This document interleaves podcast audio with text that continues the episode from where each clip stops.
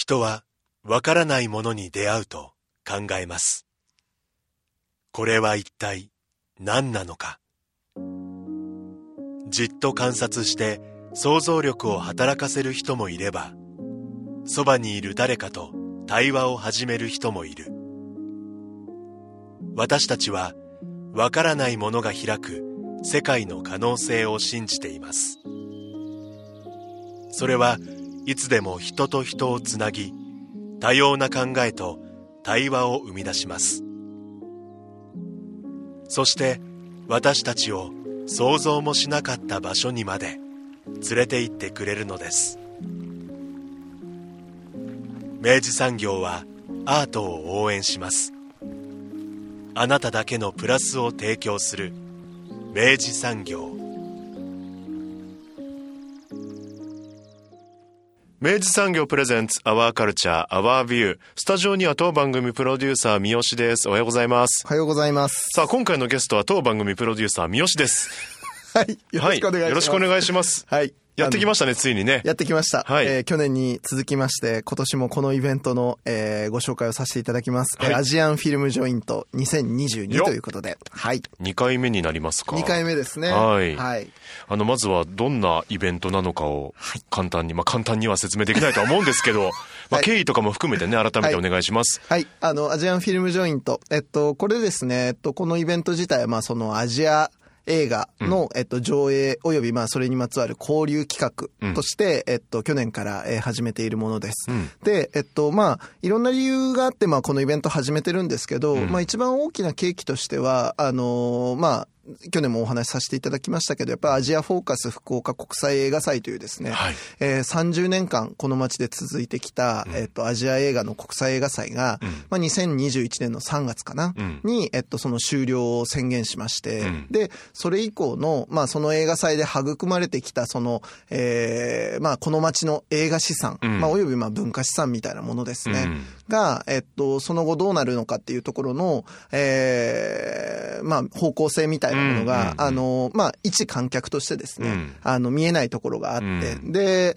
自分がたまたままあその映画祭に関わっていた人間でもあるし、うん。あの、まあそこでどういうことができたらいいかっていうことが、まあ自分なりになんかこう、うん。あの、取り組めるものばっかりだったので、これはもう自分でやるんじゃないかとうん。いうことで、あの、まあその、まさしく映画祭が育んだ映画資産をですね、うん。まあ活用しながら、積極的に活用しながら、うん。まあいろんなものを巻き込んでですね、うん。やっていくアジア映画の上映交流企画ということで始めた企画でございます。その映画資産というのはもちろん、まあ、作品もそうなんですけど、はい要はその作品を通してつながってきた紡いできたアジアとのコネクションとかも含まれますよね。まさしく、ありがとうございます。あの、そうなんです。あの、主に、えっと、この映画祭、まあ、このアジアンフィルムジョイントの中で、そこの映画資産の話をするときに、あの、言うときには、大体まず二つを言っていて、うんうん。まあ、一つはやっぱり今、佐藤さんがおっしゃっていただいたように、あの、映画祭30年間続けてきたおかげで、うん。まあ、やっぱその、もう本当にアジアのですね、もう今じゃもう世界級の、あの、世界の国際映画祭の、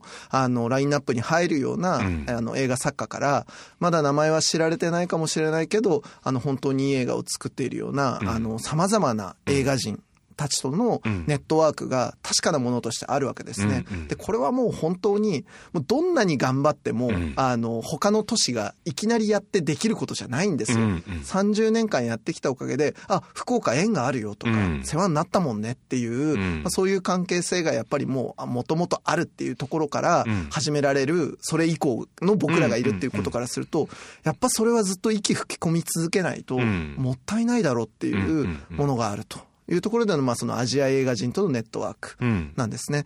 で、もう一つが、うん。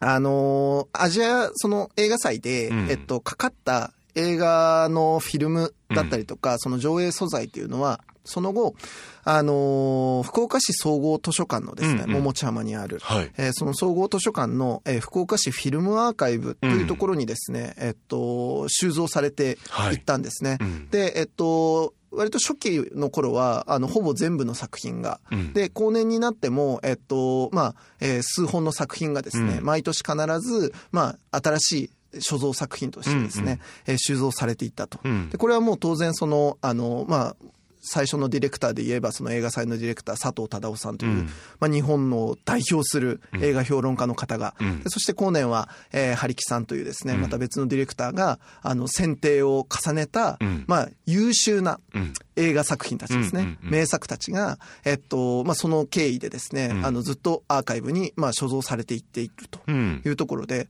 で、まあ、これも、まあ、世界になかなか類を見ないコレクションになってるわけですね。うん、で、まあ、その活動があったおかげで、さらに、まあ、あの、だったらこの作品もとか、えっと、アジアのですね、うん、その現地に、えっと、その、きっちりしたその収蔵環境がない中で、うん、あの、福岡がそういうことをやっているんだったらっていうことで、まさしくその映画祭を通じてできたネットワークの中から、じゃあ福岡にまとめて、えっと、僕らの作品も置かしてもらおうかとかっていう流れとかができていって、あの、今もですね、まあ、まあ、収蔵予算としてはもうそんなに、あの、潤沢ではないんだけど、うん、引き続きですね、あの、その、えー、アーカイブの担当者がですね、うん、各国の映画人とやり取りをしながら、うん、えっと、地道にですね、その収集、あの、保存活動を続けていると。で、これが、あの、今、あの、多くの人に、福岡にいる多くの人に、あまり知られていない事実であるということ。がまずやっぱり僕にとっては非常にもったいないことだなと思うわけですし、うんはい、まあ、知られてないっていうことはあのともすればやっぱりそれの必要性だったりとか、うん、いかにそれがすごいことなのか、うん、重要性を持ったものなのかっていうことが知られてないことと同義になるわけですから、とにかくそこをなんかすごいんだぞということに、あの、気づいて知ってもらうためにも、あの、今年は絶対やっぱりそこと何かしら関わる、うん、あの取り組みにあのいよいよしていきたいなと思っていたわけですね。で今年まああの本当にいろんなチャンスがですねえっと重なりまして、まあ昨年の実績がやっぱり一番大きかったと思うんですけど、はい、あのそれもあって今年その本丸である福岡市総合図書館のフィルムアーカイブと映像ホールシネラと、うん、あのまあタッグを組んでですね、うん、あのこの企画をお届けすることができるようになりました。今年はシネラさんでじゃあ開催されていくっていうことなんですね。はい。あの去年はねあの KBC シネマで11月に、あの、1週間やらせていただいたんですけど、今年はそう、あの、福岡市総合図書館の、えっと、その施設で、えー、10月の、まあ、15日からですね、はい、えー、29日までの、えー、期間に、えー、まあ、2つの大きなプログラムを、あの、設計して、お届けする形になります。うん。あの、まあ、去年のプログラムも含めてなんですけど、まあ、基本的には、まあ、一つの大きな筋としたら、まあ、上映するってことですね。はい、そうですね。で、ご覧いただく。はい。で、それに付随する、まあ、イベントなんかもあったりとか。そうです、そうです。はい。で、あの、今ですね、実はこの収録しているタイミングで、うん、あの、上映作品はね、もう全部あの、フルラインナップで、あの、ご紹介できるんですけど、はい、なんとですね、あの、今なおですね、はあ、その、交流トーク系のイベントは、はい、今なお仕込み中でございまして。そうですか。はい。あの、オンタイムで走っております。まあ、放送の時にはね、さすがに決まっていると思うんですけど。そう願いたいですよね。ええー、もうなので、そうやってヒヤヒヤしながらですね、えー、あの、とはいえ、なるべく、あの、意味のあるるものをですね、一個でも多く届けたいなというところで、うん、あの、粘り腰で頑張っている試合でございます。うん、はい。で、あの、私の目の前にはですね、はい、えー、今年の2022のアジアンフィルムジョイントの、はい、えー、フライヤーチラシがあるんですけど、はい。えー、まずは文字数チェックから入りましょうか。もうね、あの、今年数えてないです。あの、もう、大変な量になってるんですよ。あの、去年も相当な文字数でしたけど、はい。これこれやっぱ、あれですね、えー、あの、これマニエリスム的なことが起きてますね。はいはい、起きてますか、すでに。もうね、過剰。いやもうこのね、あの、チラシを拝見するだけでも、思いの強さというか、はい、えー、大きさが分かってくるんですけど、はい、また作品も、プログラムも多いですね。はい、ありがとうございます。あの、こんあの去年は、えっと、あのお茶スイチャゴーンポンというですね、はい、あの、タイの女性監督の、あの、監督特集みたいな格好でですね、うん、4本の作品を、まあ、お届けするプログラムだったんですけど、はい、今年はですね、えー、14本。まずメインの企画で14本。はい、で、あと関連プログラムで3本やるので、はい、まあトータル17本を、はい、あの、まあ9プログラムに分けてまあお届けするというですね、はい、まあなかなか尋常ならざるですね、ええ、あの、構成になっておりまして。だって関連プログラムは15日から20日で、はい、えー、まあ本編というか、えー、10月21日から29日ですよね。はいこの間に詰め込まれるわけですね。そうなんです。そうなんです。もうだからね、あの、今ですね、まあ、このチラシができて、はい、で、あと、あの、いろんなところにですね、はい。あの、イベントの概要を、うんうんあの、話しながらですね、はい。あの、チラシができたんですよ、とかって言って説明に上がるんですけど、ええ。あの、今のところ、この収録時点では今のところ一回もうん。100%届けられたっていう自信がないぐらい、あの、自分でもさすがに、あかん、これちょっと欲張りすぎたかな ちょっと思いながら。挨拶行ってちょっとお話しして渡するだけの時間じゃかなり足りないですよね。うんあの、なんなら辛抱強く何十分か付き合ってくれてもなお、うん。まだ4割、5割、みたいな気持ちで、やってるんですけど、うんうん。はい。ただもう本当にですね、あの、一個一個のプログラムには、うん。あの、なぜそのプログラムを、うん。まあ、こういう枠組みでやるのかっていうこともですね、うん。あの、まあ当然ですけど、かなり、うん。まあ、い、あの、意思を持って、うん。あの、編成はしてるので、うん。まあ、本当だったら一個ずつですね、うん。あの、全部話したいんですけど、何分ね、ちょっとね、これ、やり始めたらね、うん。もうすごい、あの、特番になっちゃうんで、ちょっと今日はとりあえず、はい。一番、まあ、キーになるうん。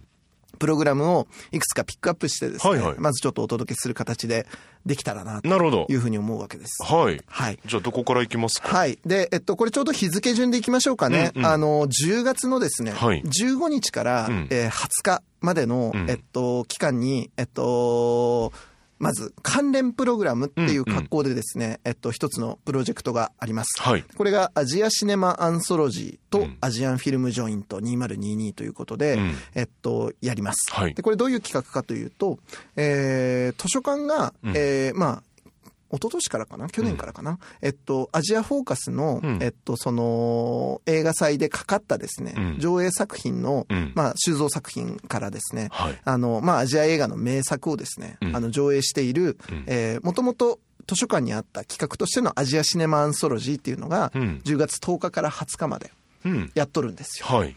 で、そこにアジアンフィルムジョイントがうん合流させていただく。なるほど。うん、で、これどういう合流の仕方をするかというと、うんえーこのアジアンフィルムジョイントうん。で、えー参加してくれている、うんえー日本人の作家、うん。まあ、あの、これ二人とも、あの、非常に、あの、今、あの、日本のおよび世界の映画業界でとっても重要な二人なんですけど、うん。このお二人に、えっと、外部キュレーターとして参加していただいて、はい。えーそのアジア映画のですね、うん。あのーアーカイブに残っている、まあ、うん。1000作品ぐらいある、そのアジア映画の中から、うん。えー推しの作品をですね、うん。ピックアップしていただいて、うん。えー上映するというですね、え3本なので上映するんですけど、はい。 Asian Film Joint セレクト、うん。そして飯岡幸子さんセレクト、うん。草野なつかさんセレクトという、まあ、3つの作品をですね、うん。えーおお届けするうん。特別企うん。画になっております。はい監督に選んでもらったって感じなんですか？そうですね、うんえー監督と、あともうひもう一方は、この後ちょっとご説明するんですけど、撮影監督。撮影監督。はい、の方なんですけど、うんそのお二人に、えっと、それぞれ一本ずつ選んでいただいて、うんあとアジアンフィルムジョイントとして一本選んでという形になります。なるほど。これがまあ関連イベント。まあ要は今回の始まりを告げるものってことですよね。そうですね。ん、で、まあ、この企画で、まあ、やりたいこととして、まあ、冒頭にもお話ししましたけど、やっぱりこの、福岡市フィルムアーカイブっていう、うん。その施設、まあ、およびそこの運営されている事実ですね、うんうん。だったりとか、うん。あとそこに収蔵されている作品群うん。が、やっぱりどれだけ魅力的なものかっていうことをうん。再提示したいわけですね。っていう時に、まあ一番シンプルなのはやっぱり、ここにめちゃくちゃいい作品まだめっちゃあるからなっていうことをきちんとお伝えすることだと思っていて、うん。で、あの、まあ、今までもね、ずっとその企画上映で、あの、図書館さんはずっとやってこられてきたわけですけど、うんまた全然こういうふうに新しい枠組みとして光を当て直したときに、はい。全然そのやっぱり届き方も、うん。届く層も、うん。えっと、文脈も変わってくるので、うんうん。そういうふうに別のところに置き直したときに、ん。作品っていうのは何回でも光を放つことができるんだと。うんうんもう、もう何回でも発見し直すことができるんだと。いうことを僕は信念として持っているので、うんうん。あの、それをまさしくですね、こういう形でじ、あの、まあ、実験というかですね、うんまあ、チャレンジしてみたいなということで、あの、図書館さんにもだいぶ無理を、あの、お願いしたんですけど、うんやらせていただいて、まあ、うん今回やることができました。うーん、そうなんですね。一個一個のね、作品もね、いやそうそう言いたいんだけどね。そうですよね。はい聞いちゃうと多分、もうね、1ヶ月通しみたいになっちゃいますんで。なっちゃいますんでね。ええはい。ということで、まずね、あの、その10月15日から20日のですね、はいこの関連企画、あの、どれも、こんな作品図書館にあったんだとかですね、あの、全然今、あの、今の文脈で見ても現代性あるね、みたいなうん作品がそれぞれ見ていただけると思うので、はいまあ、ぜひちょっとそちらチェックいただきたいなというところです。なるほど。そこでさらにもう気分が高まったところで、はいまた、本、本編でもないんですけどね。まあそうですね。うんあの、まあ今回の、まあある種のメインになるアジアンフィルムジョイント2022の、うんえっと、本丸の企画として、うんえっと、10月の21日の金曜日からですね、はいえー29日の土曜日まで、うんえー開催するプログラムになっていきます。うんはい。で、ここが、えっと、8つのプログラムで構成されておりましてですね。はいこれがね、一個一個ね、言いたいことあるんですけれども、はい。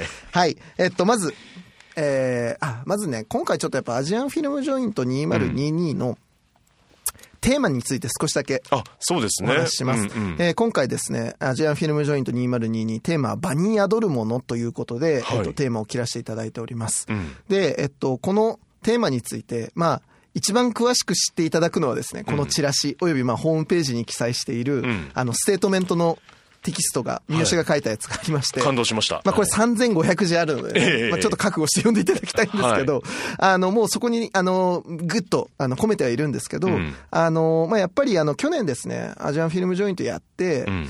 あ、なるほどと。あの、どんなに小規模でも、うん。あの、ちゃんと映画の現場みたいなものが、うん。その街に引き続きあれば、うん新しい、その、なんだろうな、その映画のこ交流だったりとか、うんうん。あの、交わりみたいなのは、いくらでもまだ書き足せるんだなっていう実感があったんです。はい。まあだからこそ、やっぱり引き続きこの街に映画祭なきゃとも、うん。まあその映画の現場っていうのはいるよね、と。うんいうことを、まあ言いたいのもあって、まあその宣言として、まあまず場に宿るものがあるんだとうん。いうこと。だし、その場に宿るの場をですね、もうちょっと拡大解釈していくと、うん。今やっぱりこの、あの、福岡が大いなる都市開発のうん。波に、あの、まあそうですのまた生まれ変わろうとしてますよね。はい、あるわけですよね。うん。で、まあ、その中でやっぱり自分たちがもともと持っていた風景だったりとか、うん。あの、自分たちが、えー大切にしていた居場所みたいなものが、うん。場合によっては、その、失われたりと失われ、てうんかあの、次どうすればいいのかみたいなのがうん非常に不覚な状態にあると。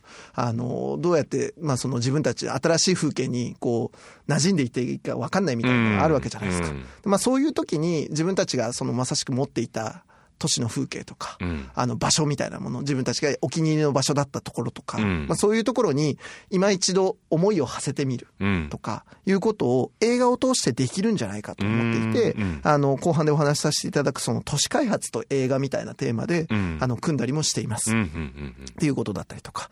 あと、まあ、えっと、その映画が息づいていた場所としてうん映画館とかね。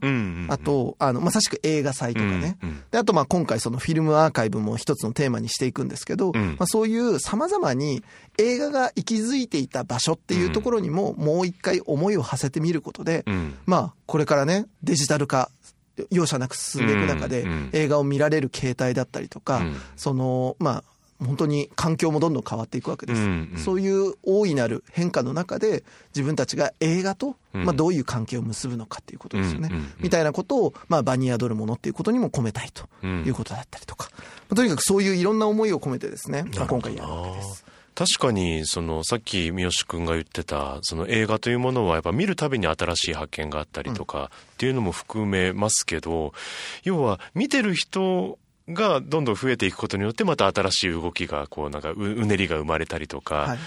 まさしくそれってやっぱその場うん。に生まれていくものってやっぱ常に更新されつつもやっぱりこう積み重なっていくものじゃないですか。だからそれって映画って確かに表してるなって今うん思いました。ねうん、だからもうこれは映画っていうのを、まあもう少し大きく捉えて文化みたいな、うん街の文化みたいなことに置き換えても十分いいなと思うぐらいなんですけど、うんあの、だしその場っていうのも、うん。まあ物理的に存在する場所から、うん。まああるいはその、うんあの、物理的な場所じゃないけど、うん。活動とか、うんうんうん、そうだね。ね。うん。あの、コミュニティとかさ、うんうん。まあ、そういうような抽象的なものも含めて、うん。あの、でもやっぱりそういう息づくなんかその環境というかね、状況みたいなものがあるからこそ、うん。まあ、継いでいけるし、うん。育てていくことができるし、うん。みたいなことはあるなとね。思ってるんですね。で、そのテーマでセレクトされた作品なんですか？そうなんです。なので、えっと、今お話ししたような、あの、問題意識を、えっと、すべてのプログラムにうん。被せながらやってます。うーん。なので、かなり、あの、なんだろうな、結構だから、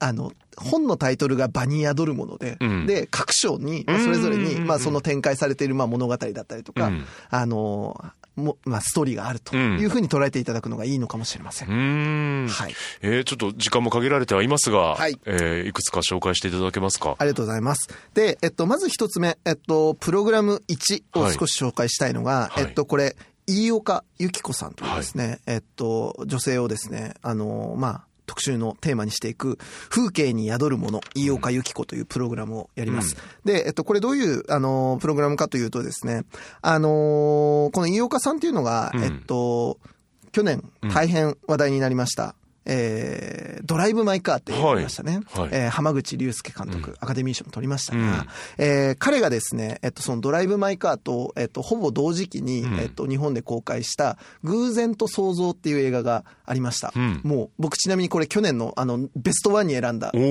めちゃくちゃいい作品なんですよ。で、それの撮影監督をなさられたのが、この飯岡由紀子さんです。はい。で、えっと、その作品は、まあ当然のごとく、まあその世界のあの映画祭でもまあ大変高く評価されていて、うんうんで、だけじゃなく、もう一つ、えっと、このプログラムでも実はあの、上映するんですけど、んえー杉田教師さんっていう、えっと、監督が撮った春原さんの歌っていうですね、うんうん映画があるんです。で、えっと、それも撮影されていて、うんえーこれも同じく国際映画祭でめちゃくちゃ評価をされている。んで、そういうめちゃくちゃバキバキに活動、活躍しているこの飯岡さんは、ん実は福岡ご出身なんですよ。そうなんですね。そう。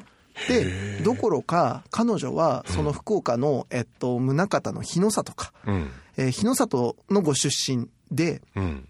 で、ご自身がその映画のキャリアを始める時の映画美学校っていうところのうん卒業制作で、うんまさしくその日の里を舞台にした、うんえードキュメンタリー映画を撮ってらっしゃるんです。うーん。で、その作品は実は福岡で、あの、めちゃくちゃ昔に一回かけたかもぐらいなうん。感じでしか実は上映されてなくて、あの、誰もほとんど見れてないはいはい作品なんですけど、はい。今回それを上映します。おお。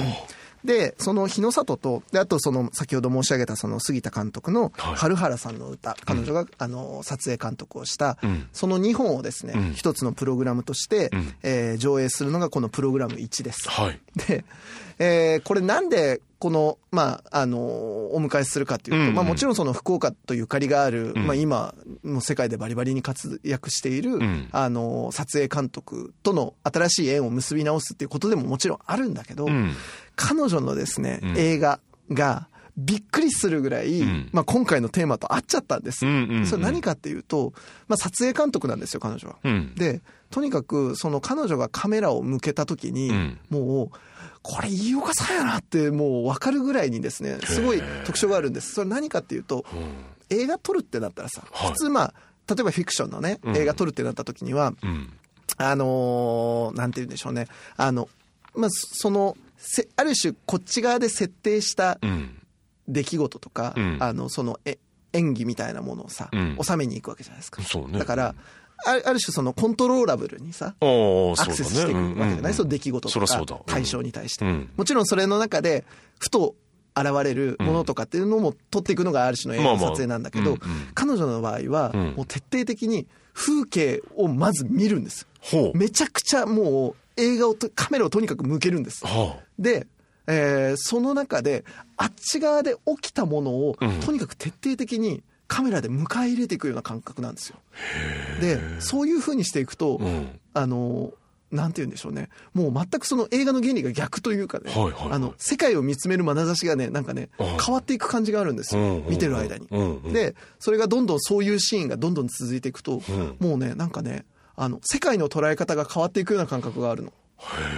うんあの、で、劇場を見終わった後、うん劇場出て、あの、外の風景見ると、うん。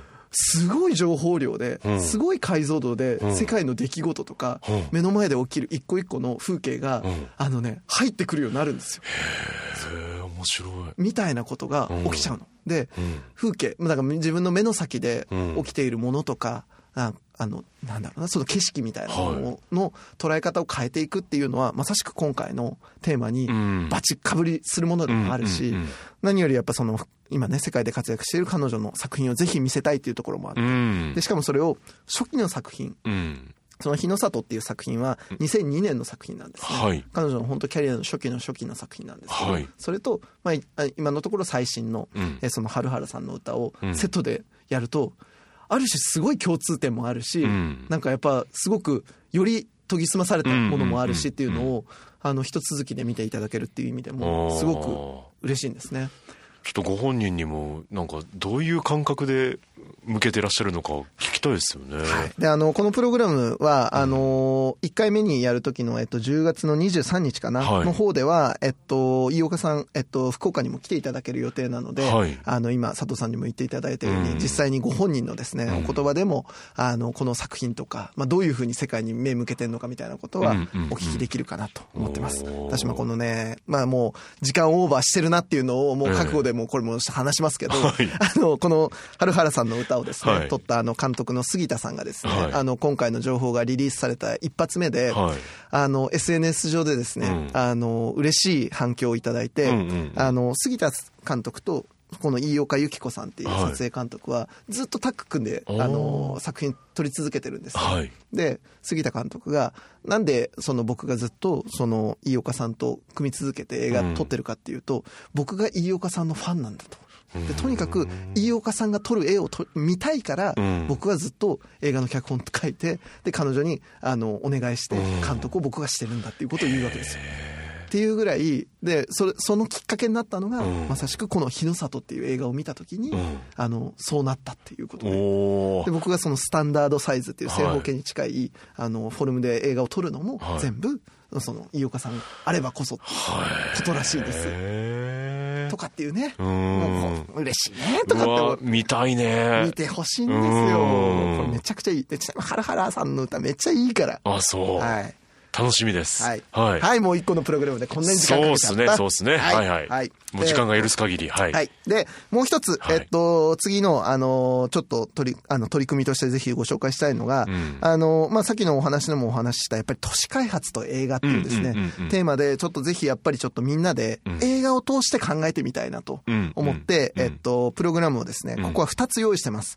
都市開発と映画うん、大変と、うん都市開発と映画シンガポール編というですね、うん。まあ、2つの、えープログラムを、えっと、準備しています。はい。でそれぞれですね、えっと、タイの方は2作品、うん。えーシンガポールの方は3作品ですね、うん。えー用意してるんですけど、はい。まあ、とにかくね、もうこれはもうね、あの、もう見ていただければなと思うんですけど、うん。なんだろうな、あのーなんか、あの、もうちょっといくと、その都市開発とか、うんうんあの、うん自分の要はその、サイズを超えたうん。大いなるうん。待ったなしの変化みたいなものがもう自分に降りかかった時、うん。やってきた時に、うん。あの、まあ、この作家たちはまあ映画作家なので、うん。映画っていう手段でう、ん。どのようにむ、なんだろうな、関係を結び直せるかうん。だったりとかう、ん。その事態をどう捉えるか、うん。場合によっちゃ抗うかも含めてですね、あの、みたいなことが考える、あの、きっかけにしていただけるものかなと思ってます。うんうん。で、あの、僕自身も、あの、まあ、この番組聞いていただいてる方はわかると思うんですけど、うん。都市開発自体を別にネガなものとしても捉えてないわけです。あの、一方でそのね、あの、前、水谷はじめさん出ていただきましたけど、うん。うんまあ、都市っていうのはとにかく新陳代謝していくものですから、うんうんうん。うんあの、まあ、むしろそういう変化の中で、また新しい景色も生まれていくわけだし、だから、あの、一方でその、まあ、そういうものだしね、うん。そういう生態のものがあるわけだから。で、ただまあ、その一辺倒で失い続けてもいかんとも思っていて、うん。残すべきものだったりとか、うん。失っちゃいけないもの、例えばそれは人と人のコミュニティだったりとか、うん。あの、残すべき風景とかっていうのもあるなとも思っていて、その辺をぐるぐる、まあ、考えたいじゃないですか。うんで、それを考えるきっかけに本当になる映画をあのご用意できたと思うので、うん。あの、これ一個一個ね、本当は紹介したいんですけど、ぜひちょっとこれはチェックいただきたいなと思います。うんうんあのー別にドキュメンタリーってわけでもないわけあ、ですよね。えっとね、ドキュメンタリーもあります。うんうんえっと、ドキュメンタリーもあるし、えっと、ちょっとね、不思議な劇映画もあります。うん。これ一個だけちょっと面白いので、うん。あの、やってみると、戦闘差、地球最後の日というですね、映画をやります。うん。これ都市開発と映画のシンガポール編で、えっと、うん。上映する作品です。で、えっと、これ、えー上映時間で言えば23分なので、うん。短編映画なんですけど、うん。これもシンガポールの映画、あの、えー映画祭だったりとか、あと、イギリスの映画祭とかでも確か、えー賞も取っている、うん。あの、しっかりした作品なんですけどね。うん。これ、あの、あの、SF なんですよ。で、あのー本当にその戦闘差っていうですね、まあある島がありまして、はいで、そこで、もう私たちその地球最後の日を、はい あの、迎えようとしているはお父さんとお母さんとはい小さい男の子のうん3人家族の最後の日あ。うん。を捉える映画なんですよ。で、あのーなんでそんな映画なのかとうん。いうことは、あのー実はこの非常にこの都市開発とか再開発うん。とシンガポールの歴史みたいなものが分かっていくとめちゃくちゃですね、うん。ああ、なるほど、みたいなことになる映画でもあるんですけどただ、あの、ただ見るとうん、すっげえ不思議な SF なんですよ。へえ。え、何これどういうことみたいになるんですけど、うんうん。でそれをね、手繰り寄せていくと、うん。とか想像力を巡らしながら見た後、うん。まあ、答え合わせのように、例えばその、どういう背景があってこういう映画になってるうんうのかんうん。僕が放題につけたこの戦闘差地球最後の日ってどういう意味なんだろうとかっていうことをうんうんうん手繰っていただくと、かなり実はですね、うん豊かな作品として見ていただけるし、うん。つい最近話題になった NOPE って映画ありました。ほう。 NOPE 見た人ちょっとこれ見てほしいですね。はい。ジョーダン・ピールの作品ですけど、うんうんはい。ちょっと通ずるものもあると思います。うんはい。日本初公開と。はい。日本初公開です。はいとかっていう感じでですね、はいはい。あの、都市開発という映画、ぜひチェックいただきたいなと思います。はい。そしてもう一個ぐらい行こうかな。はあ。はい。えっと、まだまだたくさんあるんですけど、うん。もう一個。えっと、まあやっぱりフィルムアーカイブっていうことで、うん。えっと、まあ今回ですね、うん。あの、なぜここでやるのかも含めて、うん。あの、やっぱ大大きな文脈の柱になったうん。ところでもあるので、ぜひやっぱちょっとフィルムアーカイブっていうところについてどういうものかっていうことを考える機会を取りたいなっていうことで、うん。えープログラム78が、うん。えーフィルムアーカイブっていう、まあ、まさしく特集でですね、うん。えっと、2本の作品を上映します。うーん。で、えー一つがですね、うんえー同じく、えーフィルムアーカイブとして活動している、んえー台湾のですね、うんえーフィルムアーカイブがあるんですよ。うん。うん。えーっと、これ、えー作品の中では、えー国家電影中心っていうふうに呼ばれてたんですけど、うんまあ、その後、えっと、体制が変わって国家電影及び視聴文化中心ってなるんですけど、うんえーまあ、そこの、えーフィルムアーカイブの活動をうん。淡々と捉えたドキュメンタリー作品、アーカイブタイムという作品を、はい。えーまず上映します。ほで、この作品ね、うん。めちゃくちゃいいからね。ちょっと覚悟しといてねっていうぐらいいいんですよ。ほうほうほう。で、えーこのアーカイブで、えっと、活動している、うん。えー収集保存をしている人、うん。でそして、えーフィルムの修復保全をしている人、うん。えーおよび、えーみたいないろんなあの活動があるんですけど、うん。そのアーカイブの中にも、うん。でその活動している人たちの様子をですね本当に淡々とうん。ね、撮るんです。でどうにかしたら、まあ、すごいことやってるわけですよ。うん。もう本当にすげえ、すげえ地道で尊いことやってんな、みたいに感動させられるんですけど、うん。この当人たちはうん。めちゃくちゃ謙虚なんですよ。うん。で、自分たちはもう当たり前のことやってますから、みたいな。で、何もそれを特別なこととすら思っていないぐらいの振る舞いで、淡々とそういうことやってるんです。うんうんでそ、そこに宿るものは何かっていうと、やっぱりその自分たちが扱うフィルムへの敬意みたいなものなんですよ。うんうんとか、もう畏敬の念に近い。で、もう彼らからすると、どんなに打作の映画でも、うんえっと、名作と呼ばれてる作品でも、うんフラットに扱うんだと。うんうんうんで、それを、もうどんな作品もここに来た以上はうんきっちり保存していくと。で、その修繕もしていくっていうことも含めて、うん。あの、その態度のもう一定さと、うん。その平熱の中できっちり熱を込めてですね、うん。日々のあの活動をやっている様はね、もうね、うん。もう僕が下手な言葉をつくもう積み上げるよりも見ていただければわかる。うん。尊いと。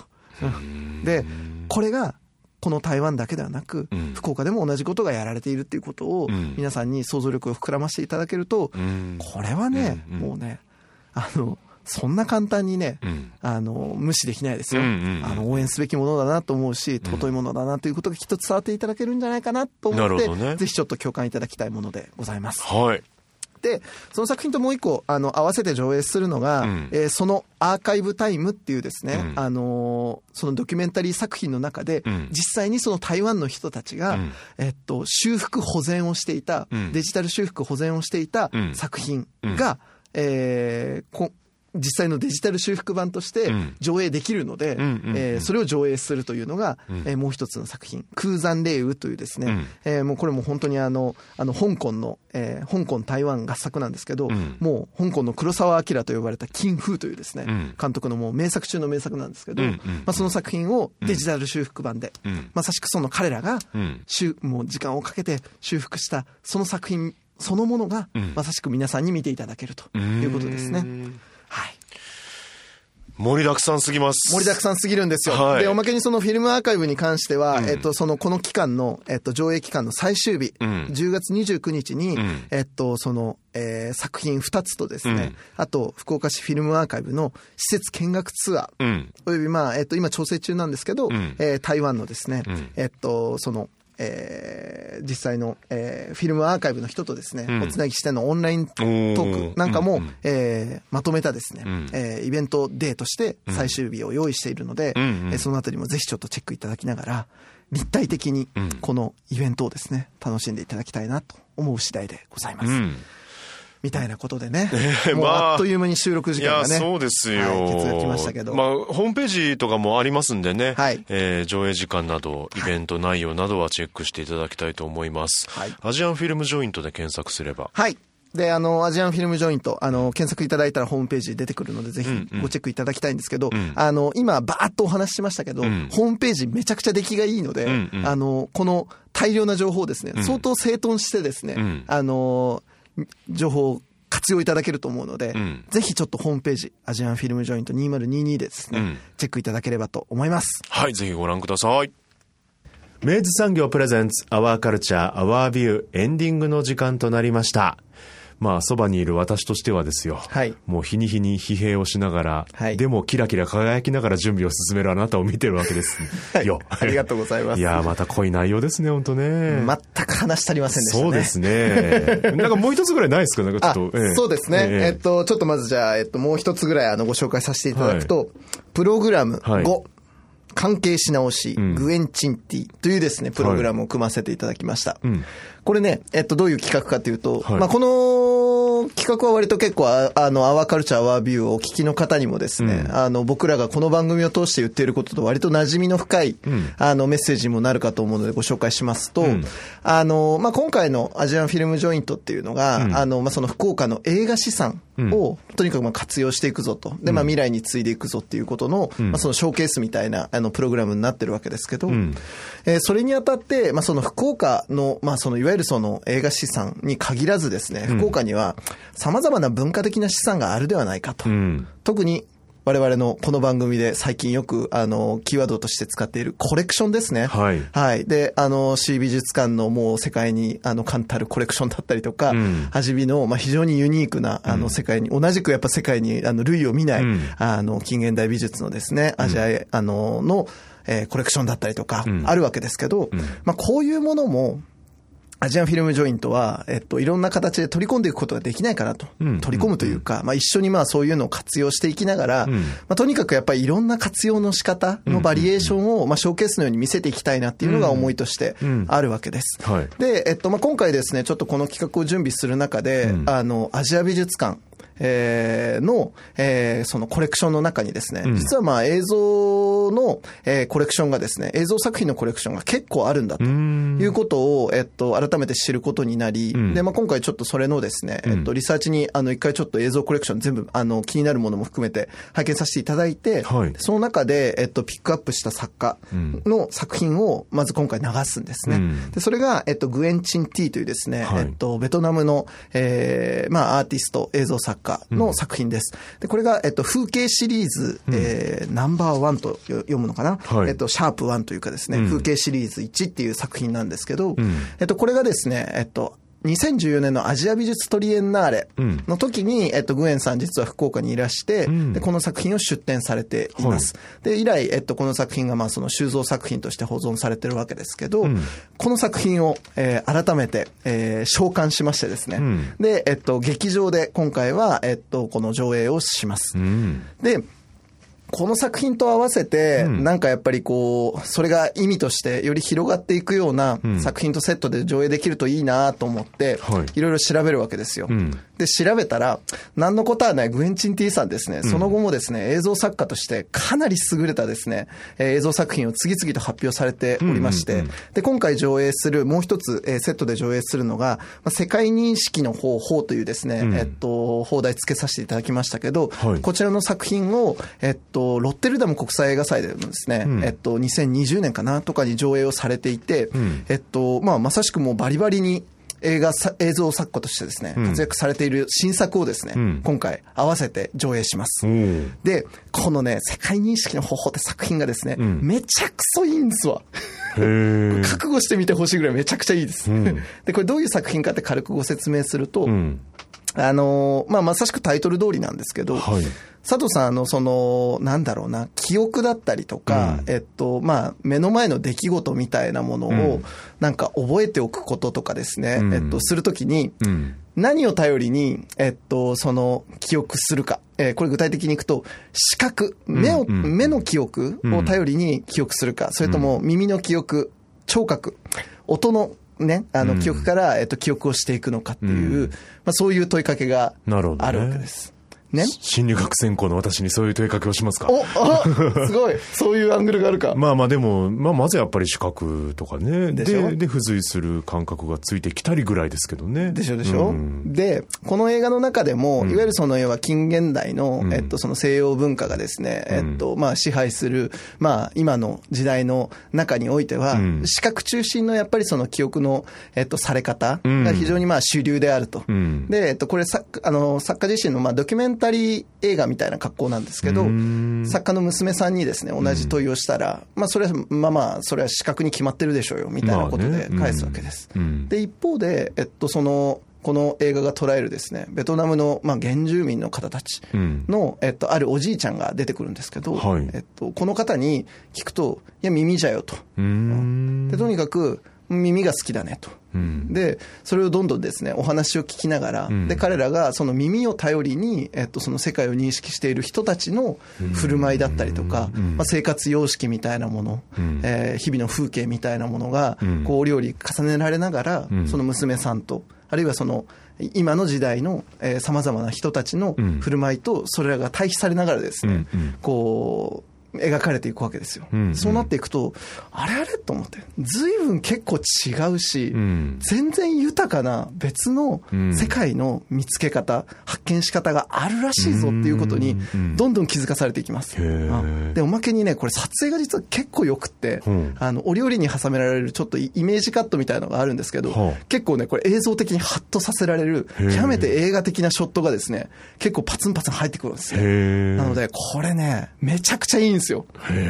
で、その作品を、まあ、彼女のですね、初期作のその風景シリーズ、えっと、この作品がどういう作品かっていうのをちょっとね、ぜひね、あの、パンフレットとか見ていただきたいんですけど、はい。まあ非常に社会的な、えっと、同じくやっぱりその目線の先にあるものをどのように捉えていくかっていうことの問いかけになっているような作品なんですけど、うんうん。それとセットで見ていただくことで、ああ、なんか、今、こんな感じかも、みたいなものがうん。見つかっていくかも。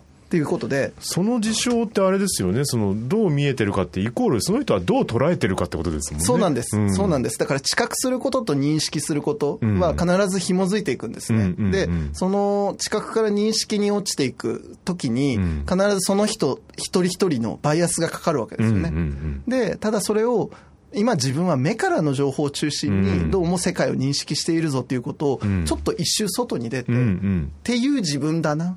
で、片や耳からでもいけるよね、みたいなことを、例えば持ち合わせれるようになったときに、うん。まあ、どうなるかっていうと、あの、本編の中で一回ちょっと軽く話した、その、飯岡さんの映画じゃないんですけど、はい。プログラム1の、あの、ではないんですけど、やっぱりね、まだまだその目の前で起きているん。何でもない風景とか、うん。何でもないその出来事みたいなものをん。何回でも発見し直せるんだなっていうことに気づいていくわけです。ん。なのでね、僕結構今これいろんな方にご説明するにあって、結構このプログラム1とですね、うん。プログラム5はですね、割とあの同じイシューとしてうん。話せるものがあるなとか思って、セットでうん。あのお勧めしたりもしているのでご興味いただいた方、ぜひちょっとこちらもチェックいただきたいという感じです。あのその他日本初公開ととなる作品、初上映となる作品もたくさんあります。はい。えー詳しくは検索していただいて、ホームページご覧いただくかですね、このパンフレットは、はい。ど、どこにあるの？あのですね、今、えっと、福岡の、えっと、主要な映画館、えっと、あ、ミニシアターですね、えーさんに、えっと、置かせていただいていたりとか、あと、あの、福岡のですね、あの、今回もその福岡市にもちょっと後ろ、あの、協力いただいているので、うん。えっと、その福岡市のですね、まあ、文化系の施設などには、えっと、それぞれ、